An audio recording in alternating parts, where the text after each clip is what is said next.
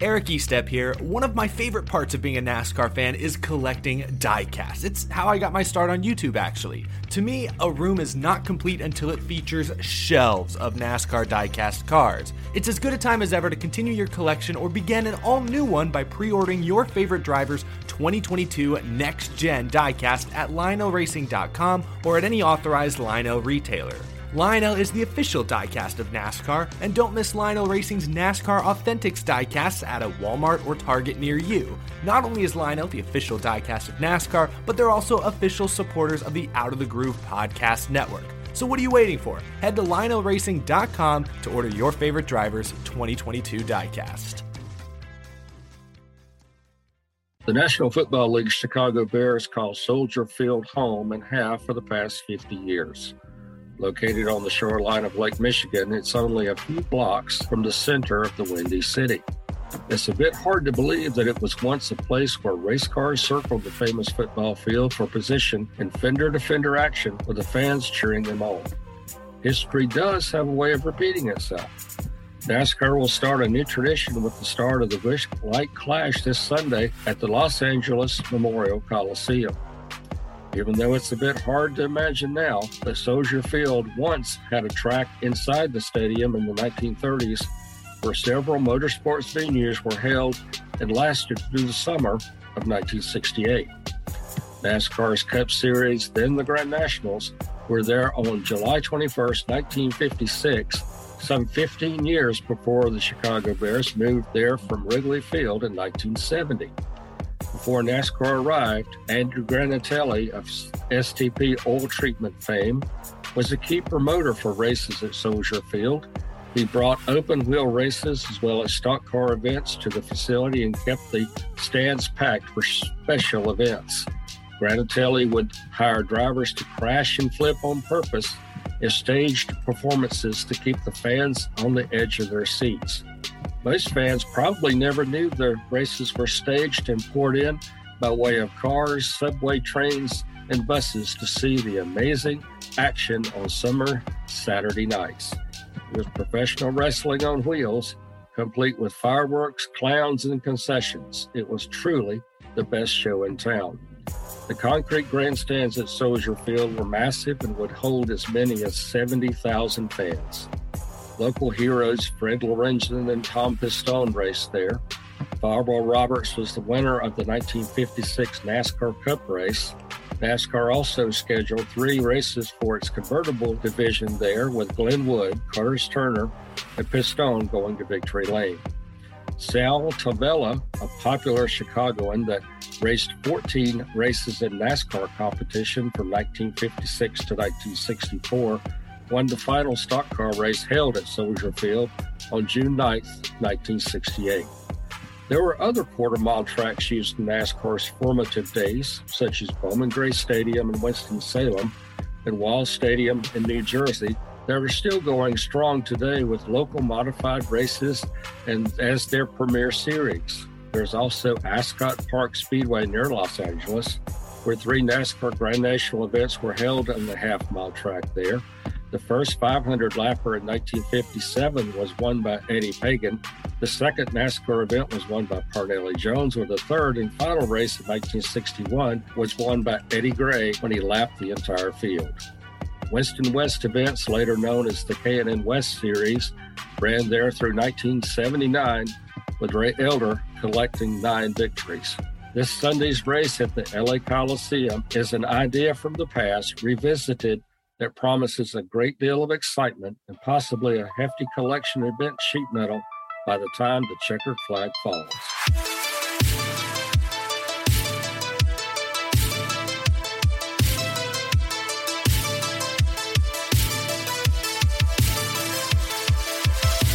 So let's talk about you know episode number forty nine. You know that uh, certainly the number forty nine is not as um, uh, illustrious, if you will, as the number 48 that Jimmie Johnson turned in with 83 wins. But we're going to we're going to talk about that a little bit later in the show. Today's episode, we want to focus in on something that's very crucial for this weekend, and that is the Busch Light Classic out at the Los Angeles Memorial Coliseum. They'll be this Sunday, February 6th, a non-points event but it'll have the best NASCAR Cup drivers in the game, and it also is going to serve as the debut for the you know depending on how people call it. they call the next gen the next generation car generation 7 gen 7 it's got a lot of nicknames but it'll be the brand new race car and i'm very excited to see how this car is going to react on the on the uh, track i mean it's been three years in development now admittedly one of those years of development was due to COVID. Everything got slowed down or stopped. You know, they, they couldn't do wind tunnel testing, they couldn't do on track testing. So we actually would have had the next gen last year had we didn't not had COVID, but that's okay. We got it this year. We're going to start off with it. And one of the things, Ben, that I really wanted to talk about first is about racing at the Los Angeles Memorial Coliseum. It's a half mile, I'm sorry, a quarter mile track, quarter mile track that NASCAR built uh, specifically for this track. Over a million dollars is the reported cost. What they have to do to to uh, build this track. It's going to be a flat track all the way around the uh, the edges of the infield uh, in the uh, in the stadium there, the Coliseum. I'm very excited about this because you know, like you and I, we're we're both kind of old timers, and we still remember back in the day when NASCAR actually would race at stadium tracks. There were not a lot of them. There were about, I think, eight or nine of them. If I uh, when I did some research on this recently, and um, you know, the, the, the today we only have a couple uh, that we know of that I know of. Uh, that's Bowman Gray Stadium out in um, in uh, Winston Salem, North Carolina, and then we also have Wall Stadium in New Jersey, and that's the only race uh, stadiums that I know of that has or that have regular racing still in, within them, but the LA Memorial Coliseum, an incredible facility. This race this weekend will kick off the 99th year of the LA Memorial Coliseum being, um, you know, in business.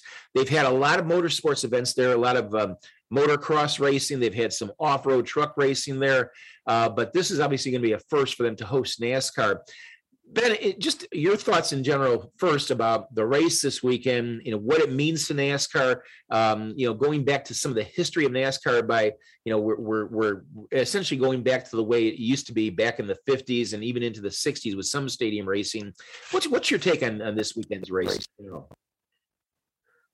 Well, I tell you what, Jerry, it, it is exciting to know that we're going back to to uh, a quarter mile racetrack. You know, we went there uh, to Bowman Gray Stadium back in the uh, early 50s. Mm-hmm. And, you know, I, I, think the thing that really intrigues me about this is, of course, the Gen 7 car is going to debut there. Those cars, from what I understand, uh, uh, uh an entirely different race car, I, mm-hmm. obviously, that, that we've never seen race before.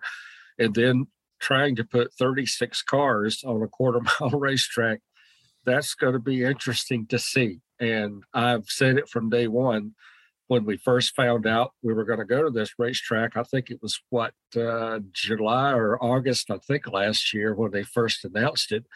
There's going to be a lot of bent sheet metal after this is over, and uh, no question about it.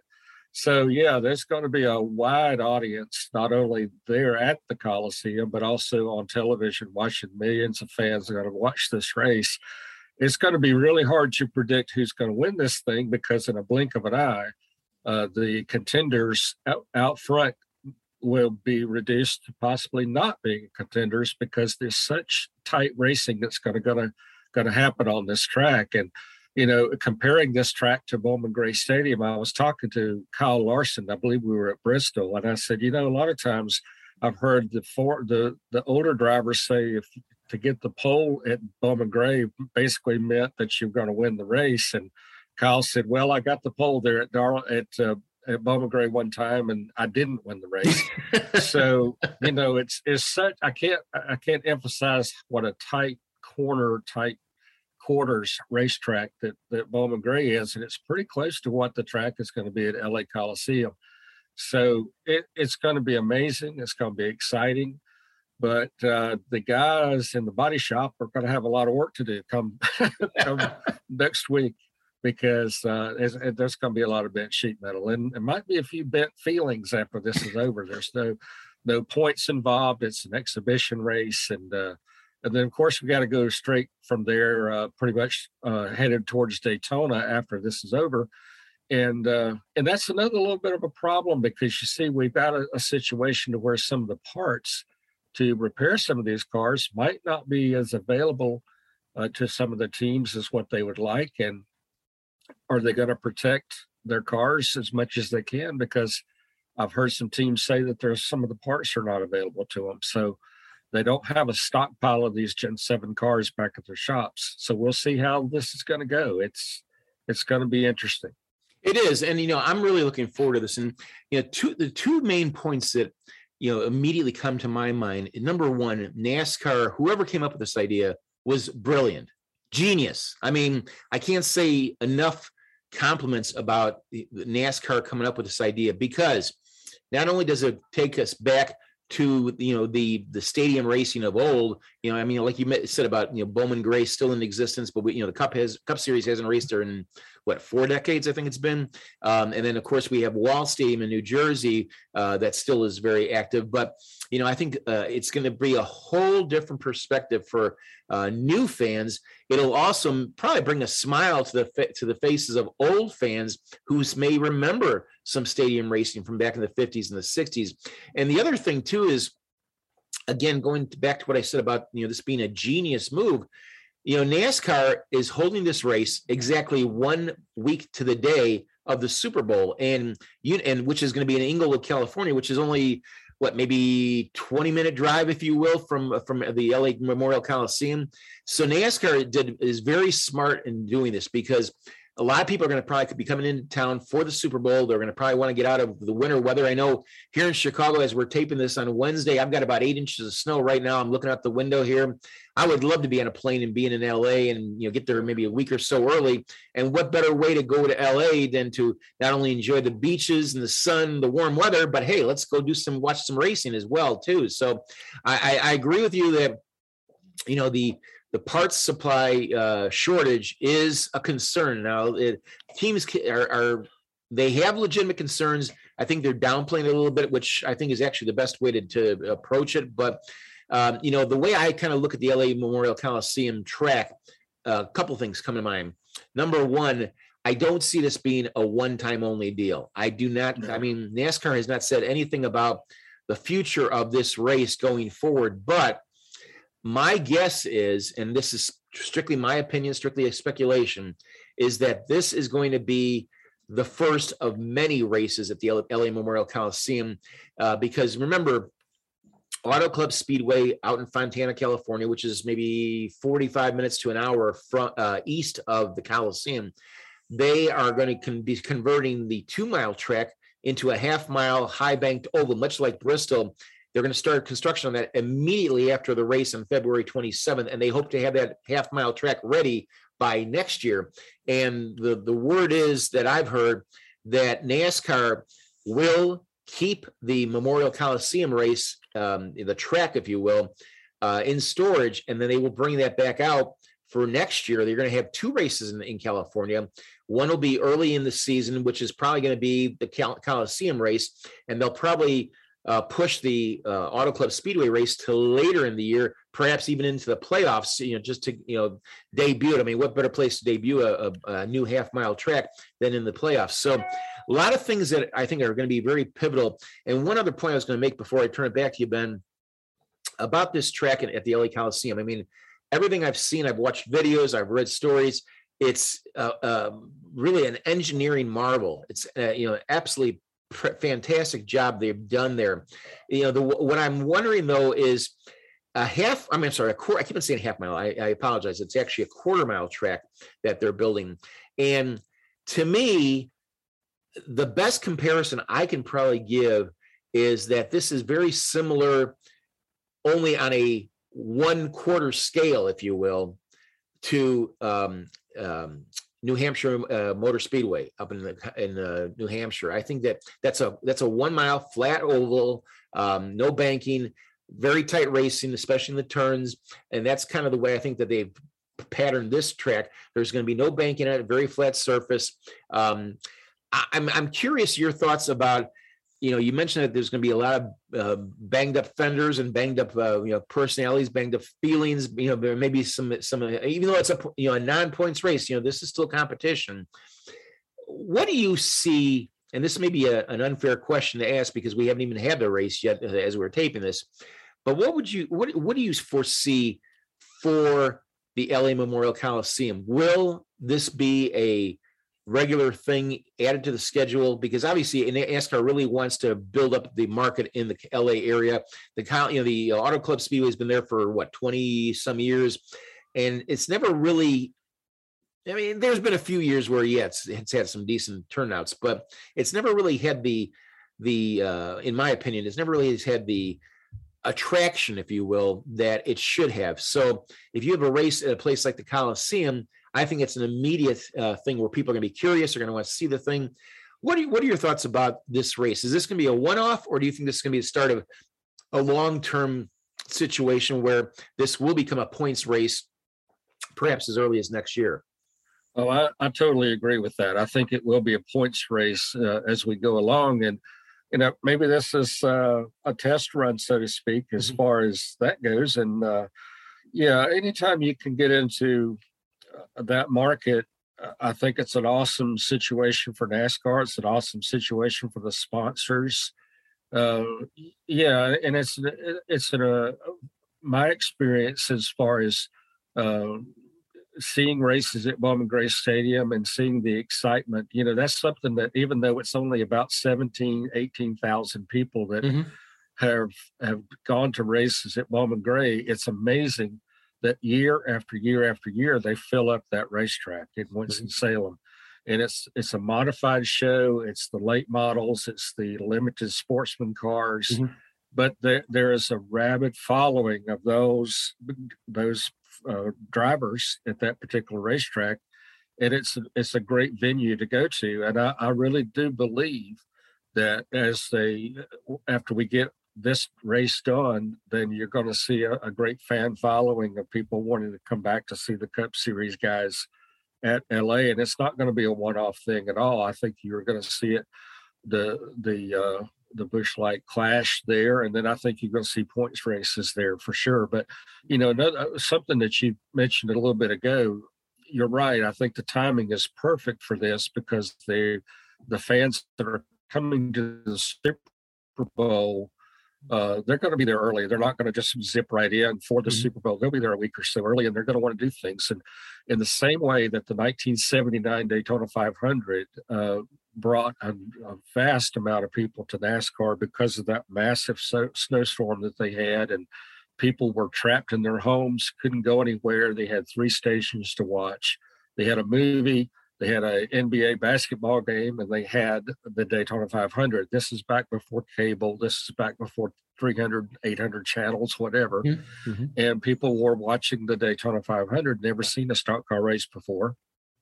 And as it turned out, there was a fight between Donnie, Bobby, Allison, and Cale Yarborough. Richard Petty wins his uh, uh, sixth Daytona 500 at the time.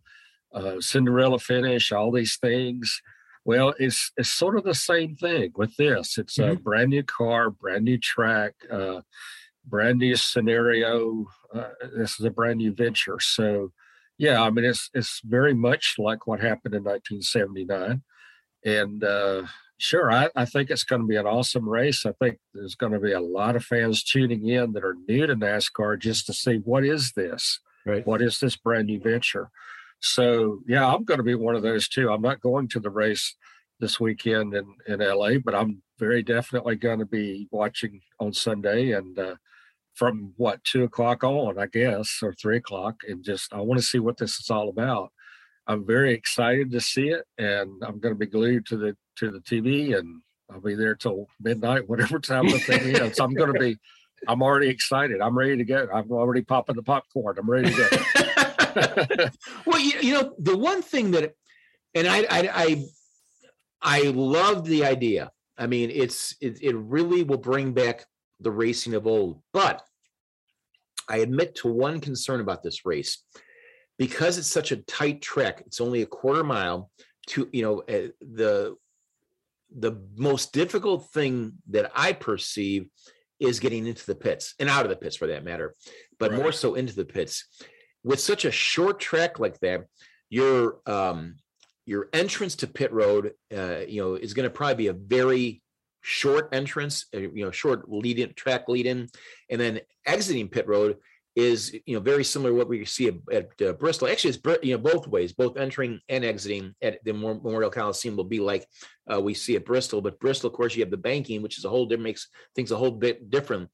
What's your take about the um, you know obviously all pit stops are important, but where what do you think about you know how the the ingress and egress onto and out of pit road is going to be in this race because it's so tight and because there's such a limited finite uh, area of real estate where cars can either slow down going into the pits or you know you know basically hammer it getting out of the pits yeah i think uh, the the very best friend that these drivers are going to have on that particular part of it is their spotters mm-hmm. um, i mean they really you can't see hardly anything in these cars even the car that we had in 2021 uh, if you sit down in these seats and, and the padding and all that, uh, you just really can't see a lot.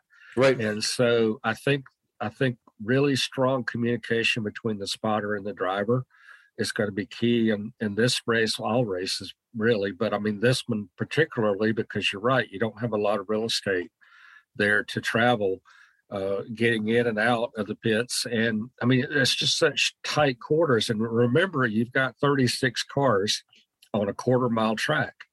There's just not a lot of room. I mean, when you even when you're taking the green flag and you're back at the pack, back of the pack, I mean, you're half a lap down almost. I mean, you're just there's no room, and so you have to stay on top of your game at, on this particular track. I'm telling you, if you think about if you've never been to Bowman Gray Stadium, I keep going back to that, but that's an identical racetrack mm-hmm. to what we're what we're racing on. It's flat, it's a quarter mile, it's just there's no room. There's no other way to put it. And there's not a lot of uh, space to maneuver. There's not a lot of space to gain uh, positions. Um, uh, so I'm just saying that anybody that's out there in those 36 cars, you got to have a lot of help, and that help's got to come from your spotters. And when he says move, you got to move. Right. And it, those holes are going to close up really fast. And uh, so when you're getting in and out of those pits, uh, any help you can get is what you, you're going to have to have. You got to move fast. Exactly. That's what I'm saying. I'm going to put you on the spot here, and, and I and I don't mean this in a bad way. I mean this in a in a good way. But yeah, the biggest concern I have about this race, going into this race, is the green flag because it's an untested track you know, guys will be they'll have a little practice on there. I think on uh, what Friday and Saturday or Saturday, so they'll get a feel for what the track's like. But given the tight quarters, you know, a quarter mile track, when that green flag goes, if anybody, anybody, you know, misses a shift, you know, whatever, we could see calamity in that first lap. I mean, we could see 10, 15, maybe 20 cars involved in a big wreck because there's nowhere to go. What's right. what's your thought of that? I mean, are you is that something that you're you can uh, you're concerned about too as well? Well, I am, and it, it's a real possibility because again, space is uh, limited mm-hmm. on this track. You you know we've seen that kind of thing happen on the intermediate tracks and on, on even on super speedways where a guy might miss a shift and and uh, when you're talking about a track as narrow and as small as this track you've got to be on top of your game. And, and even if you spin your tires with that much horsepower on a track like this, yeah, it's very much a possibility that each each one of these drivers have got to be very much on their game mm-hmm. to protect what they have around them and not get into some kind of problem as far as their sheet metal, as far as uh, what's under the hood, as far as I mean, they got to protect their cars and to make it this entire distance. And I, I just know from experience that uh, the tight quarters racing that they're going to be involved in, some are going to be good at it. Some are maybe going to feel a little bit anxious. right. And uh, yeah, it's, it's going to be interesting. That's going to be a key factor. Take care of your equipment and you got to make it to the end, you know, and it's such a cliche, but you can't win unless you take until you make it to the end and that's what they're going to have to remember uh, to get all the way to the to the checkered flag but to do that you've got to protect what you have and you got to race the guys around you and you got to protect what you have I know it sounds so cliche-ish, and I'm sorry, but it, it's so it's it's so true. True, right? Because if you don't protect what you have, you're not going to make it to the finish. Exactly. Again, an untested track, you know, brand new. Um, you know, we don't know, you know, who is going to uh, excel at this track. But any thoughts, uh, Ben, from you on who do you think may have the best shot? I mean, to me, there's a couple of guys that stand out, and and you know, uh, you might be a little surprised at the two picks I'm going to make. Um, I'm thinking that you know a guy like uh, Martin Truex Jr. will be yeah. a good possibility, and the other guy, which honestly, I think I'm going to pick him to win this one. And I think a lot of people are going to be surprised when I say this. I'm picking Joey Logano to win. I mean, Joey, you know, he was a master at flat track racing up in the Northeast, especially at New Hampshire and all the other tracks that he was on before he came to NASCAR. Sure, it's been a long time since he's been on a track this this uh, short distance and that kind of thing. But you know, he and Truex both kind of were raised on these kind of racetracks. So I think that you know, if they both tap into their memory banks of what it was like back in the day, they're going to do pretty well. And you know, like you said, I mean, a lot of these guys are going to be at the mercy of the other guys. And you know there might be some drivers there that get too excited you know early on and they cause wrecks or there may be some guys who like we said you know may miss a shift. But you know i mean uh you know you, and certainly you can't out, rule out a guy like a, a kyle larson the defending champion or chase elliott. I mean there's a lot yeah. of guys out there.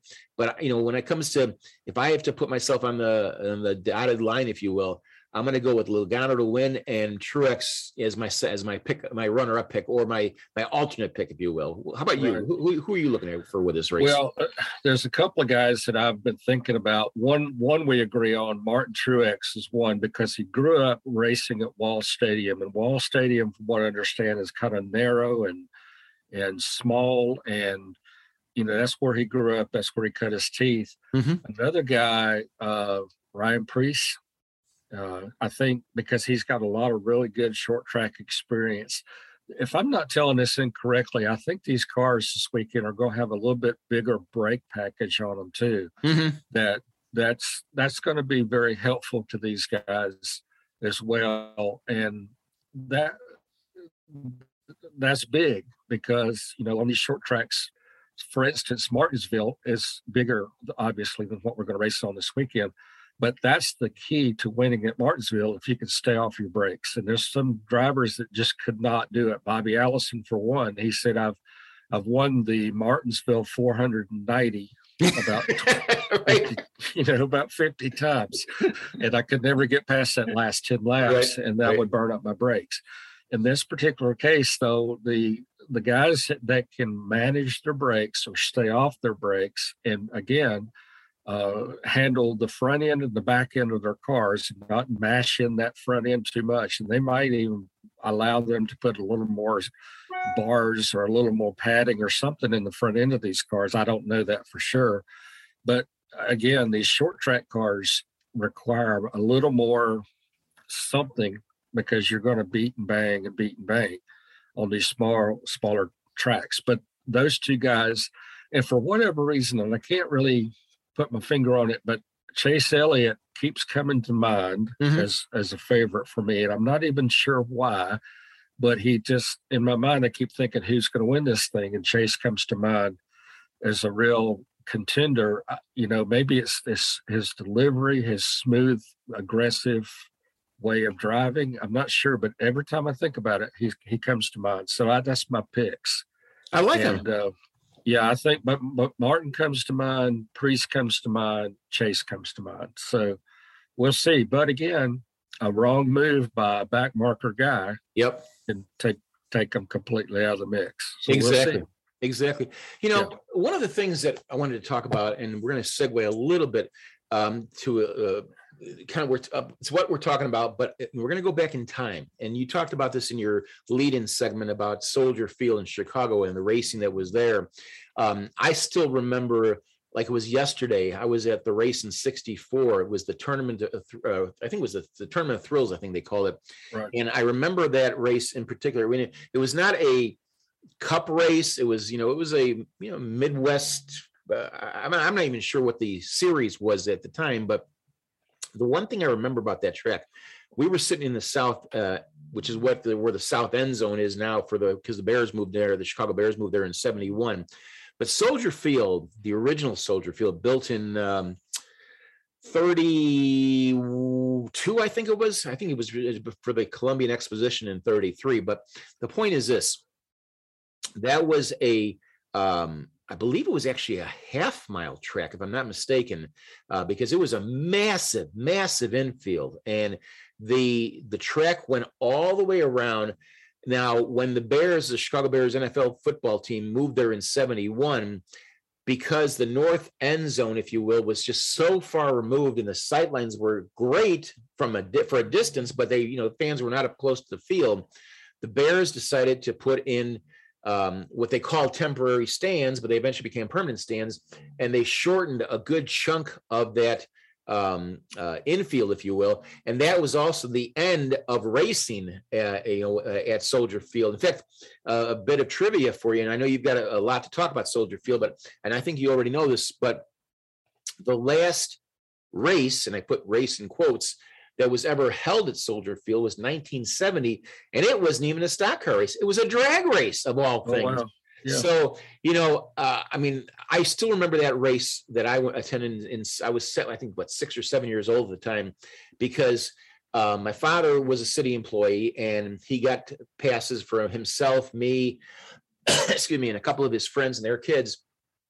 And it, the tournament of, of thrills um, it helped benefit charities in the Chicago area. And one of the things that uh, they did was they had a lot of uh, involvement with Chicago Fire Department. So there were a lot of firemen that were at that race. But it was really funny because I remember again, I mean, here I am 64 years old, and I remember this from you know 57 years ago that I still remember this like it was yesterday.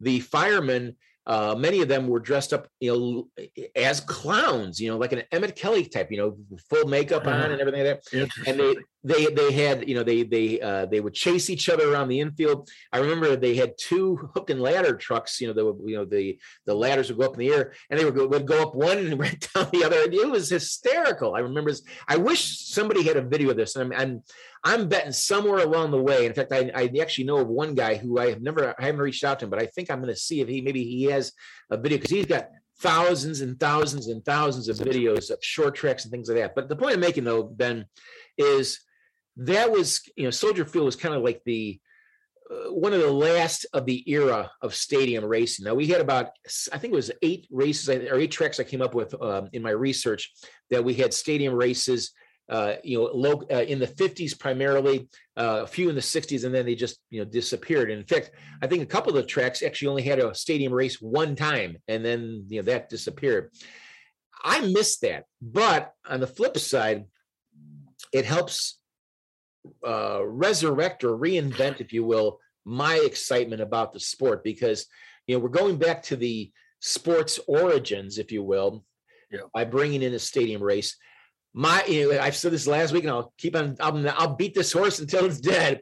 I, I love this idea, but I want to see NASCAR eventually. If we're going to have a stadium race, you know, and essentially if it becomes a regular thing on the schedule at, at the LA Memorial Coliseum, I want to see a beach race. I want to see us race on the yeah. beach again. You know, sure. so but yeah, I mean, let's talk a little bit about you know your research about uh, Soldier Field. I mean, again, you know, I, I know that place like the back of my hands. Um, it, it, was a really thrilling place. There's still several videos on on YouTube, and I highly encourage fans to to tune into some of those because they're really it shows racing the way it was back in the day. I mean, just uh, almost unfiltered and you know just pure racing excitement. You didn't have to worry about you know so much about um, you know uh, the points that much or the championships. I mean, you certainly those were important at the time still, but you know it was racing for racing's sake tell me yeah. your thoughts about you know Soldier Field and stadium racing as a whole. Well, it's it's interesting to me that I mean this is where the Chicago Bears uh, play football, and and to think you know if you could put this in your mind that a, a racetrack was there at one time. Mm-hmm. I mean, it's just so hard to believe that they actually race cars around there. But I know that uh, and, and Fred Lorenzen yep. back in the early 90s told me this that he actually raced cars there and so did Tom Pistone and and of course Fireball Roberts won the a Cup Series race there in 1956. Mm-hmm. Uh, that was uh, phenomenal that, that they would go. I mean, it's actually a Southern sport for many years, but they did travel all over the United States. Uh, and Chicago was one of the places that they did go to for a couple of years, and they had a convertible race there, as I mentioned, but in the piece. But uh, yeah, and and just the fact that they the the place would hold uh, about seventy thousand people, right? Right. And you know, it's just a phenomenal amount of people that could were exposed to stock car racing, not only uh, NASCAR but also USAC type uh, racing from the mm-hmm. Midwest. Mm-hmm. But the Andy Granatelli and, and that name is associated with STP and of course the Petties and, and Mario Andretti and and the fact that in just a, a, little bit of side story there, you know, Andrew Granatelli and STP, they go to the Petties and say a side story here say that we want want to sponsor your car, and Richard says great. And said we are going to require that you paint the car day glow red, one hundred percent day glow red. And Richard gets up and said, "See you later. We're not doing that." and, and Dale Inman says, "Whoa, whoa, whoa! Hold the phone. I'll be right back. I'll get him get him to come back in the room." And he says, Richard, don't you understand? We need the money. He said, Well, we're not painting the car Dayglow red, where it's got to have petty blue on it. Right. So that was a deal breaker. And they finally, after a couple more hours of talking, they finally came up with this petty blue and Dayglow red combination, which was uh, signature colors. But but Andy Granatelli wanted that car to be the solid red, and he said, "We're not doing that."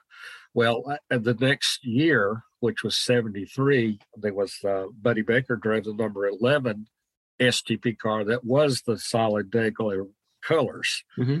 But uh, that was just a side story. But the Andy Granatelli was the guy who actually promoted those races at Soldier Field. And he would actually hire guys, like I said, uh, to come in there and like crash on purpose and, and flip cars. And, you know, it's sort of like Monday Night Wrestling almost because they would like do what you can to bring the fans back. And I don't know that fans knew that or not, but they would actually try to get people to come, you know, sit on the edge of their seats and come back. Well, they've uh, uh, uh, for specific races, not all the time, but there would be times they fill the place up. Mm-hmm. And you know, it, it's like I mean, he, he had a golden golden egg, so to speak, there because he was he was getting people to come to these races. Well, this you know the Rex White and some others that were in the NASCAR realm of things. So this place was massive uh, to be able to race here and see all these people around this stadium because in those days you didn't really have that many people coming. I mean, you had Daytona and you had Darlington, and some of those places would fill up. But uh, yeah, Soldier Field would, would hold a massive amount of people. I'm sure you remember when you were there in 64. Yep. How many people were there. But uh, yeah, and then there was a guy named Sal Tovella, yep. if I'm saying it right. And right. he won the last stock car race there in 1968, a big name around that area who won quite a few races, uh, maybe on a USAC level. And uh, he did start 14 NASCAR races though in his career. He didn't win any, but he did start 14 races. But uh, just you know, Andy Granatelli was the guy though that he was a showman and he would he would just you know, fill the airwaves of TV and mm-hmm. and uh, radio with just all the promotion he could possibly think of. And I'm sure that maybe some of those uh, fire trucks you talked about was probably had these you know some of his ideas and yep. anything he could do to get fans to come in there. And uh, but yeah he was quite a showman and uh, he knew how to fill up a place. And but some of that was getting people like tom pistone and some of those guys to purposely crash and roll their cars to get people to come in there and say oh wow i got to come back next week and i got to see what's going on you know that kind of thing. That's why so, it was a tournament of thrills you know? Yeah yeah. And uh you know and it was interesting that, but yeah, to, to think to think that the Chicago Bears now play and have for for decades and decades at a place where they once raced cars. That that's interesting to me. I, I just think, wow, how how interesting that is to to think they actually raced around the place. Well, you know, if you like I said about earlier about you know if you look on YouTube, you can find some videos that still show um, you know the the lengths of, of the the track. I mean, you know, it, it's for me being a, a native Chicagoan, it's um, it was kind of almost like a deja vu kind of thing because it, it put me immediately back in that seat in the south end zone in 64 i mean i'm like i said i remember that thing like it was yesterday. It's i mean i can't remember what i had for breakfast yesterday but i can remember what it was like in 60 yeah, 64 well, you know but but the thing is that um you know nascar they may have something here and, and i'm gonna I'm, I'm i'm i'm really extrapolating this i'm really reaching on this one but hear me out uh-huh. so the Chicago Bears have played at Soldier Field since 1971.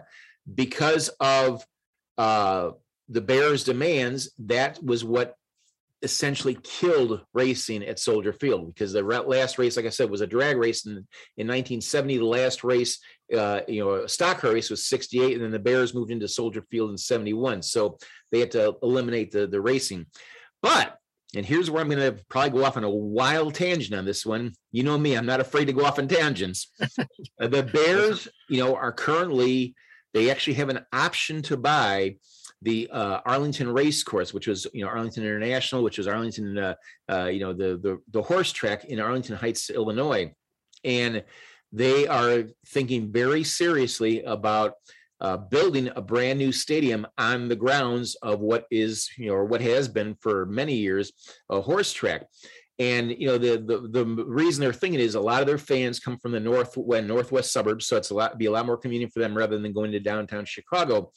But if the Bears do build their own stadium, you know, obviously they can they'll call their own shots, you know, at, at the place they would own, that kind of thing. But then that leaves Soldier Field as we know it today wide open. There will not be any Bear games, you know, Bears games that we uh, would attend there anymore. Now, granted, when the, the Soldier Field was reconfigured and rebuilt back in what was it, ninety? Um, I'm I'm drawing a blank on the year, maybe '93, something like that. Maybe it might even been sooner than that. But um, you know, they eliminated that whole portion of the north uh, end zone, which was behind the temporary slash permanent seats. I'm wondering though, if this uh, race in Los Angeles, the Memorial Coliseum this Sunday, the Busch Light Classic Clash, rather, um, could that potentially lead to maybe another one or two more races on a stadium track? And I think the city of Chicago. Now they may get some environmental pushback, you know, from the environmentalists because it's right on the lake, you know, lots of you know fumes and all that kind of thing. But there have been a lot of talks, a lot of discussions over the years about racing in Chicago. There was talk at one point about having a, a um, an IndyCar a street course race that didn't go very, you know, didn't take, uh, it didn't, you know, really materialize. They they had a lot of talk, but it never, you know, got off the ground per se. I'm wondering though, could we potentially see a move by NASCAR if the situation is right? And I'm not just saying Chicago. I mean, it could be Chicago, it could be somewhere else. Do you think we could potentially see maybe two, maybe even three stadium races on the schedule, let's say in the next uh, five to seven years, do you think? Yeah, could be because they could just simply look at the LA Coliseum and say, "Hey, it just took us a million bucks. Mm-hmm. We could we we laid out this track. You got the seating already here. You got the infrastructure as far as the parking. Uh, you know, we've got everything in place. All we got to do is lay some asphalt, and here we go. I mean, we've proven it could work, right? So you never know. It could be that we've done it before. That's right. That's right. well, you know, and you know, another thing too is I was thinking about this. Um, you know, I I'm semi serious when I'm talking about having you know the race on the beach. I'd love to see a, a beach race again. I mean, I watched some videos online and they just it it just brings out a feeling in me about how I'd love to see that. But one thing that, and I think we talked about this, was it last week? I think it was, or maybe the week before. And I wanted to bring it up again because it kind of ties into this whole stadium thing. Um, one thing NASCAR, to the best of my knowledge, and Ben, you're you're certainly more um, qualified to speak on on this, and I wanted to ask you about this. If the race in LA proves to be successful, and I think there's every potential reason that it is going to be a huge success. That's my opinion. Do you think that eventually, and you know, it could be three years from now, it could be five years from now, it could be 10 years from now, could we potentially see a NASCAR race on a street course, a temporary street course? And I was thinking about this last night because I was working on a piece for our, you know, Out of the Groove, uh, a, a, weekly uh, uh, online site, and I was thinking about this. You know, what you know, last year at Indianapolis we had the IndyCar slash NASCAR weekend. What about if we, you know, if, if NASCAR wants to try a temporary street course, run a race, and I, it, I don't think there would really be that much difference in terms of configuration or anything like that to run a street course race in conjunction with an IndyCar race weekend. And I'm, you know, we've got St. Petersburg, which kicks off the IndyCar season this year, February 27th. You've got the Long Beach Grand Prix, which is historically one of the one of the most popular races in IndyCar. Uh, other than the Indianapolis 500, and you've also got Toronto. Toronto's going to be coming back uh, this year. Hopefully, if everything you know works out with the you know the they'll um, rescind, rescind the COVID restrictions and all that kind of thing. What are your thoughts about a street course race, a temporary street course race for NASCAR? Do you see that potentially coming? And you know, from a um, logistical standpoint, could that be potentially uh, a winner for everybody to run it in the same weekend as you would a, an IndyCar race?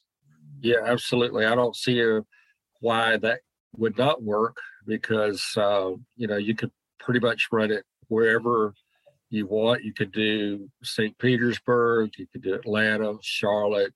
I mean, n- nothing to me is really off the table. And I think doing what they did at LA Coliseum, even though initially you you raise your eyebrows a little bit, think that's is that really going to work? right. Of course, they've proven it could work because you know money buys speed. I guess is, I've always heard that.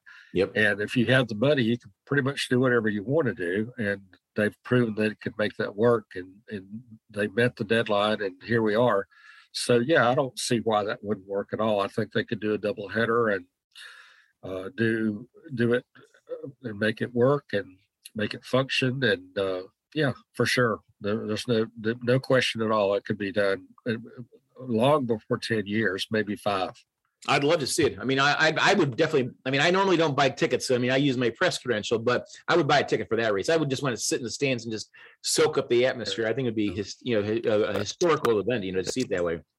Yes, for sure. I, I think it'd work very well, and I, I think they could pretty much pick the city and make get the ball rolling. And uh, yeah, absolutely, it would work very well for sure. Okay, we're coming out of turn four, heading towards the checkered flag, but we want to talk a little bit about you know this is obviously episode number forty nine of a lifetime in NASCAR podcast, and you know as we do every single week, we talk about the episode number and in conjunction with the same race or the number that we see on race cars. So the number forty nine in NASCAR certainly did not does not have the history like we had last week with Jimmie Johnson in the 48, but the 49 though did have some um, some interesting elements about it, Ben. And I know you did some research on it. Tell us about the 49 and its history okay. in NASCAR. I sure can. The number 49 actually has seven victories to uh, credit the, the number. Bob Welborn has five victories. Bobby Allison has one. And a little side story to that. And then Jim Paschal also has one. And the, the win for Bobby Allison came in August of 1971 at Bowman Gray Stadium. The story there was that they did not have enough Grand National cars to fill the field, so they let Grand American cars run that day. And as it turned out, Bobby was in a Grand American car. He wins the race, and the NASCAR tells him, Wait a minute, you're in a Grand American car. You can't win. so, as it turns out, uh, that was the race technically with no winner. And for the past, how many years is that? Uh, 40, I can't add. For, for four decades, Bobby has been trying to fight that number. Uh, he actually has 85 wins, not mm-hmm. 84. And so it depends on who you ask, but uh, he did actually win that race.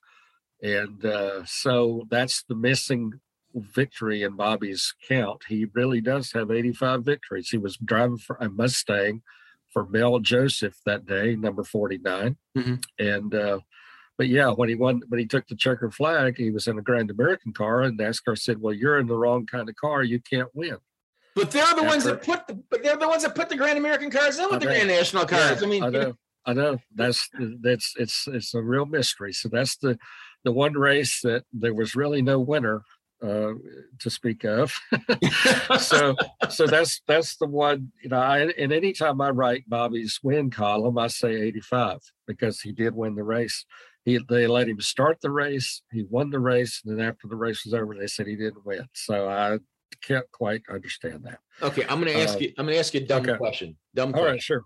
Yeah, lay it on me what was the difference back then between the Grand National and the Grand American cars? What were the what was the difference? Well, it was it was really uh, I think it was maybe wheelbase and maybe it maybe engine size. It okay. was, for instance, let me give you an example. Uh, say the uh, the Grand National car in 1969 might have been a oh, a Dodge Charger, mm-hmm. and a Grand American car would have been a Camaro or a Mustang. Okay, I got you. I got you. I got you. Yeah, for to give you an example, but okay. they just didn't have enough cars to fill the field, so they let I don't know ten or twelve cars into the field that right. day, and then when he won in that car, then they said, "Well, you're driving the wrong kind of car. You can't win." so I, you know, what, whatever, whatever. exactly. The, uh, so the first time that uh, the number 49 started a, a, Grand National now Cup Series event was at Langhorne Speedway in Langhorne, Pennsylvania, September 11th, 1949. And it was driven by a guy named Walter Mix. Mm-hmm. Uh, M-I-N-X was his last name. And the first time that it won a race was Bob Welborn, October 6, 1957, at Martinsville Speedway. Interesting. That's very so interesting. There you have it, sir.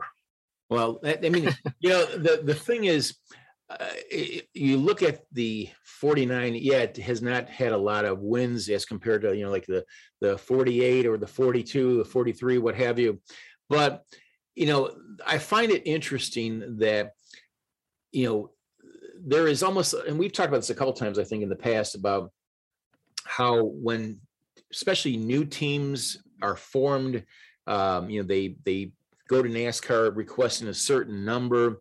It, it's still a very um, it's much of a science, I guess, is probably the best way of phrasing it. That you know, NASCAR will look at what numbers are available, and then they will, um, you know, say, okay, well, we can give you this number, this number, this number, whatever you take it, but it's you know, it's still quote unquote owned by NASCAR. And the 49, like I said, you know, has not had a lot of wins. I mean, eight wins over the years, but you know, I I I, I really like the the dichotomy, if you will, from what we talked about last week with Jimmie Johnson, his 83 wins plus you know other guys that were in the 48 over the years too and won, um, versus the 49, which has not had a lot of wins, but still it's it's a significant part of NASCAR history though too. Yeah, it is. And, uh, you know, we, another driver that comes to mind that did not win in the car number, but uh, drove it for several years was Ken Schrader. Mm-hmm. Right. I, I remember, right. I remember Ken drove it. Uh, you know, there was a, a guy by the name of Don Hume that also drove the number. So yeah, several drivers have driven it. It just didn't end up in victory lane for whatever reason, and uh, other than those times that I mentioned. Uh, but yeah, some numbers are very successful, some numbers aren't, and for whatever reason, you know, uh, just kind of luck of the draw, I guess. Well, I'll tell you, the fan when I was with Yahoo back between 2004 and 2009, I'll never forget this email I got, him, and it was from a fan. I'm sure I probably got the email saved somewhere, but he was talking about you know car numbers, and this is one of my favorite stories that I love to tell. He said that when he would play the lottery, you know, he uh, I don't know, it was Powerball or whatever the it was. Yeah. He would use car numbers. You know, he would pick mm-hmm. his, and he told me that one time he did that. He won. I can't remember the amount. It was it was something like a hundred thousand, maybe two hundred thousand. Based wow. based it only on car numbers that he liked, and I and I started thinking. I said, well, maybe I should try that. And of course, I didn't even win a scratch off, but that's a whole other story. yeah. Well, you know, I mean, some people can, you know, no matter what they do, they get it right. Exactly, exactly. You know? uh, you know, I haven't. I'm like you. I haven't been. You know, when I pull a number out of a hat, I get the hat size. you know, exactly, I'm not exactly. very lucky when it comes to things like that. But uh, right, right. Hey, congratulations to whoever that was. Yeah, I got to find that because that I, that one just sticks in my mind. I mean, you know, he just uses numbers and he winds up winning six figures. Uh, you know, uh, so it worked for him. You know, I mean, I, I, you know that was what you know, 15, 17 years ago. I mean, I'm curious if if he still you know does that or if he's you know hopefully still with us and everything. So, uh, somewhere in the he's on his yacht somewhere. exactly, exactly. Parked in the Caribbean somewhere. Yeah, his, his, his, his last name is um is Penske. Let's say. yeah, he's watching he's watching NASCAR races on his flat screen on his yacht. Exactly, exactly. All right, let's talk about you know we're talking about drivers. We have a driver of the week that we want to talk about. We also have the track of the week. Let's talk about the driver of the week, Ben. Who, who's your pick okay. this week? Well, this week, uh, you know, since we're going out west and uh, you know, talking about California drivers. There's a guy that I thought it'd be fun to talk about. The guy's name is Ray Elder, mm-hmm. and uh, he is what I would call a Winston West driver. He is one, if you remember the, I'm not sure if you remember this, but there was a, of course, the NASCAR Grand National guys, and then for many years there was the Winston West circuit that went that raced out on the western um, side of the United States, mm-hmm. and he was uh, sort of like what I would say the, I don't know, the Richard Petty's uh, of that that uh, division. Mm-hmm but uh, Ray won a good many races over uh, a lot of years there, and uh, but yeah, he was a multi-time multi champion uh, over there and on the West Coast, and raced from well many years over there uh, on the West Coast. But yeah, Ray Elder is the driver that I wanted to talk about today, and uh, just won a lot of races. He actually raced in the Cup Series for uh, quite a few times. Mostly when we would go to places like Riverside mm-hmm. on the on the uh, uh, that's uh, on the road course. I'm trying to mm-hmm. say, but uh, yeah, just just uh, won a lot of the as far as the Winston West races, won 47 races. He was the champion six times.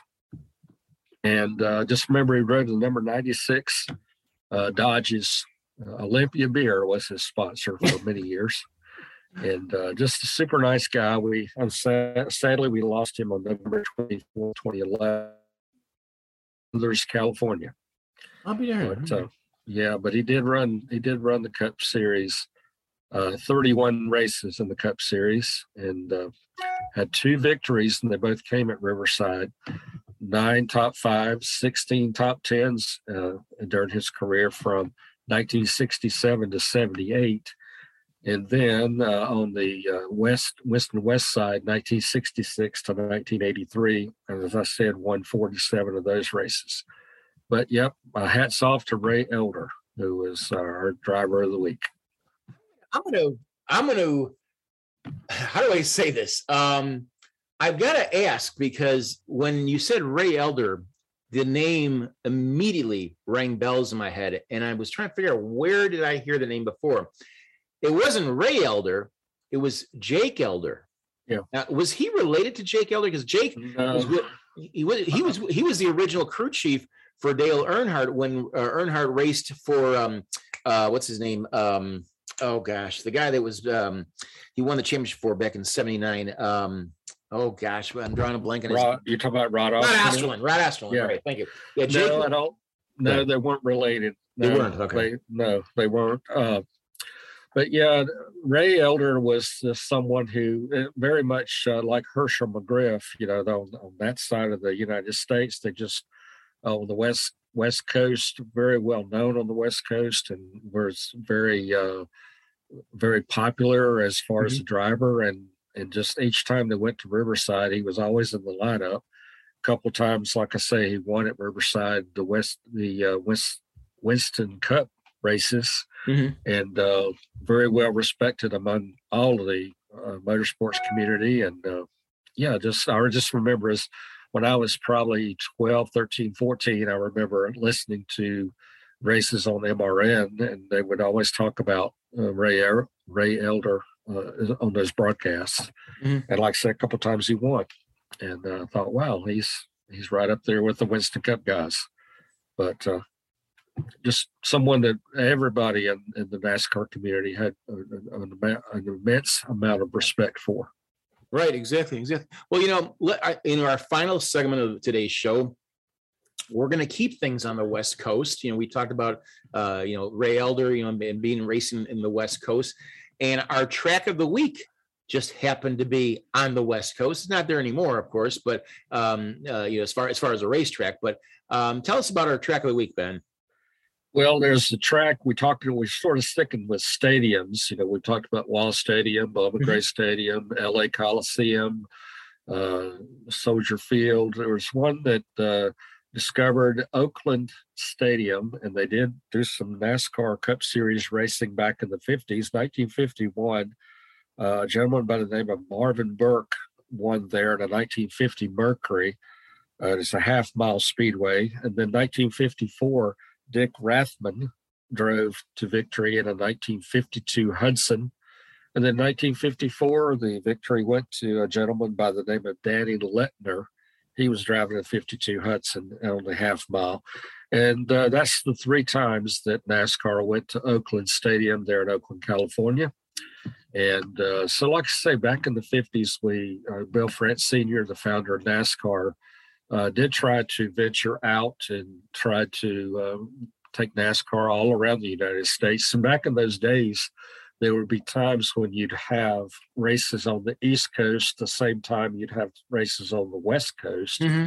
And, uh, you know, it's, there, there would be points paying races on both ends. And uh, obviously, you couldn't race at, on the East Coast and the West Coast at the same time. You just had to, you know, pick and choose where you're going to race. Mhm. And of course, they would add up the points at the end of the year. But yeah, he was he was trying to uh, try to get as much exposure for NASCAR as possible. And so sometimes the drivers would go as far as they could to the west, and it depends on the purse, it depends on the track, depending on uh, uh, you know what mainly the purse because you know you had to pay to get the car out there and all those types of things. But uh, yeah, there's you know, Bill France was trying to make uh, NASCAR a household name, and eventually it became a, a well-known professional sport. For many years, though, it was sort of a southeastern regional sport. Exactly. And, uh, yeah, so You know, it took some time, but uh, you see where we are today. Yeah. Well, you know, you mentioned about um, Oakland College, oh, Oakland Stadium rather, and I'm looking at the the racingreference.info, and uh, I'm looking at the 54 and 50, well, the two races in 54 that um, Dick Rathmann and uh, Danny Letner won. They won with an average speed, and get this, folks, 50 miles an hour was the winning average speed. Now, I'm thinking to myself, okay, here, you know, I'm I'm kind of pessimistic by nature. I hope to God this Sunday's race, uh, you know, the Busch Cla- Busch Light Clash.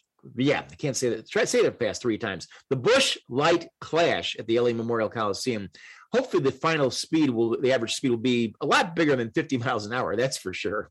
Yeah, well, uh, we'll see, but uh, I I predict a, a, quite a few cautions. I do, but maybe I'm wrong. But uh, I think we're gonna have a few caution flags. The guy, the the guy, the person waving the caution flag is gonna have the arms gonna get tired. I think, but maybe I'm wrong. You know, I've been wrong before, so Well, we'll see. I mean, you know, you raise, you know, and, and all kidding aside, you raised this point earlier, and I wanted to kind of close with this. Um, you know, looking at this race, yeah, we a lot of people are anticipating a lot of bench sheet metal. There's a lot of you know anticipation of um, you know a lot of wrecks. But I'm going to temper that with a little bit of optimism coming from Mr. Pessimism. Um, I think that we'll see some conflict, but I think that what you said earlier really speaks volumes and and i really think that you know when the drivers talk to their uh, owners when they talk to their crew chiefs this is a non-points race and it's not a million dollar purse it's nothing you know it's not like the you know the all-star race nothing like that it's it's it's essentially an exhibition race. You know, no matter if it's in LA, if it was in Daytona, it's still an exhibition race. And again, being all, all seriousness here, the supply shortage that is gripping this country. I mean, and we're talking, well, it's actually gripping the world for that matter. Yeah. You know, I mean, for, you know, you, there's, uh, I mean, I went into the store the other day. I mean, so many shelves are empty and it's actually has trickled down to NASCAR and, and motorsports as a whole. I know IndyCar is very concerned about this because their first race is February 27th in St. Petersburg and some of their cars are not even put together yet because they're waiting for parts to come in. Right. So I'm, I'm wondering that will the team owners and the crew chiefs tell their drivers, you know, it this is not a points race. Yeah, you'll get some money out of it, but let's not tear up our cars. You know, especially this early in the season. We you know we haven't even gotten to the Daytona 500 yet. We don't want to have you know to, to tear up this car because this car, if I'm not mistaken, is going to be similar, if not the same car that they're going to bring to Bristol as well as to um, to Martinsville early in the season too. So you don't want to you know mess up your car in a non-points race uh, especially if you can't if parts are in such short supply and you know as bad as the supply chain shortage for auto or for racing parts is now what's it going to be like a month from now? I mean could it be even yeah. worse then what do we do you know that kind of thing. So that's that's a big concern on my mind. What, what, what's your thoughts about that ben? Yeah i agree with that. I mean i'm not trying to be pessimistic about it all. I'm just I, I want them. I want them to go out and have some fun with this race, and uh, and I'm looking forward to it. I think it's going to be an, an, an exciting evening of racing, and I really want them to have fun with this. I just think that they they do need to be cautious yes. about it because they've got to take two cars to Daytona, and for the 120 or 150s, I should say, and the 500, and they just need to be cautious about what they're going to do here. But but let's have a great race and let's see how it goes. I'm just, I, I know from experience that a, a, quarter mile track does scratch the paint a bit. let's just, let's just be careful, boys, and let's be careful about what we're doing out there. That's all I'm saying. But I, am I'm, I'm optimistic. I think we should have, we're gonna have a great time on Sunday. I'm looking forward to it. Well, I am too. I mean, I, but again, I'm Mr. Pessimism here. The one thing I'm worried about is that one four letter word, rain. You know, yeah. and, and, and the thing, part of that. well, you know, and, and here's the here's the thing. I've been out to California dozens of times, and historically, the end of January into early February is one of their peak rain seasons. I'm hoping to God we can get this race through. You know, no rain. You know, uh, it'll start. You know, uh, uh, I'm hoping under sunny conditions, and we're going to have a good race, a fun race. It'll be a, a big ratings boom for Fox on on TV. I think that you know, going forward, I think this is going to really be a uh, kind of a milestone event for NASCAR in its long in in colorful history. And you know, I think this could be, like we said earlier, this could be the start of something really, really, really big, where we see a race every year at the LA Coliseum, and and it'd be a points paying race as well too. So, Ben, as always, great show as we uh, as we typically do, and uh, thank you very much for all your insight and input. And uh, we'll be back with a with a milestone of our our own next week, and episode fifty of a lifetime in NASCAR. Ben, you have a good weekend. Enjoy the race. I know I'll be enjoying the race. We'll be talking a lot about it next week, right here on the Lifetime in NASCAR podcast. Ben, you take care, and we'll talk to you next week then, okay? We'll do it. Thank you. All right. All right, that's Ben White. I'm Jerry Bonkowski. Hope you enjoyed this uh, episode of the Lifetime in NASCAR podcast. Back with episode 50 next week. Have a good weekend, everybody. Take care.